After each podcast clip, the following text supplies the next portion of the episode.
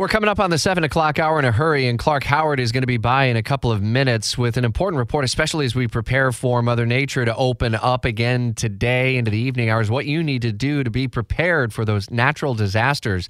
That's ahead with Clark Howard. Meantime, in D C, Congress continues to push for changes to prevent youth tobacco use. W O K V's Kirsten Garris reports live from D C about new evidence that could actually help them make their case. What are we seeing in this? Yeah, so every year the American Lung Association releases what they call a State of Tobacco Control Report, and essentially it reviews the policies across every state that are related to preventing and reducing tobacco use. Um, and it comes after some federal changes that are trying to reduce tobacco use, especially in our youth. So going to the federal level real quick, some of those changes include uh, passing legislation that requires the F D A to regulate tobacco products that are made with synthetic nicotine. Another uh, change would increase federal enforcement of the Tobacco Control Act, which was passed more than uh, ten years ago, back in two thousand nine. Now, on the hyperlocal level, this report essentially grades states based on how well or, you know, where they need some improvement with these policies.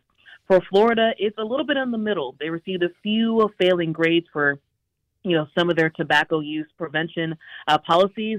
And the state also has a higher average of adult smoking, but also this one was a big one. About twenty-five percent of high school students use a tobacco product. So the association really wants, uh, you know, Florida lawmakers to pass more tobacco control policies. But in hindsight, Florida is kind of in the middle. Some states like North Carolina and Mississippi were at the very bottom.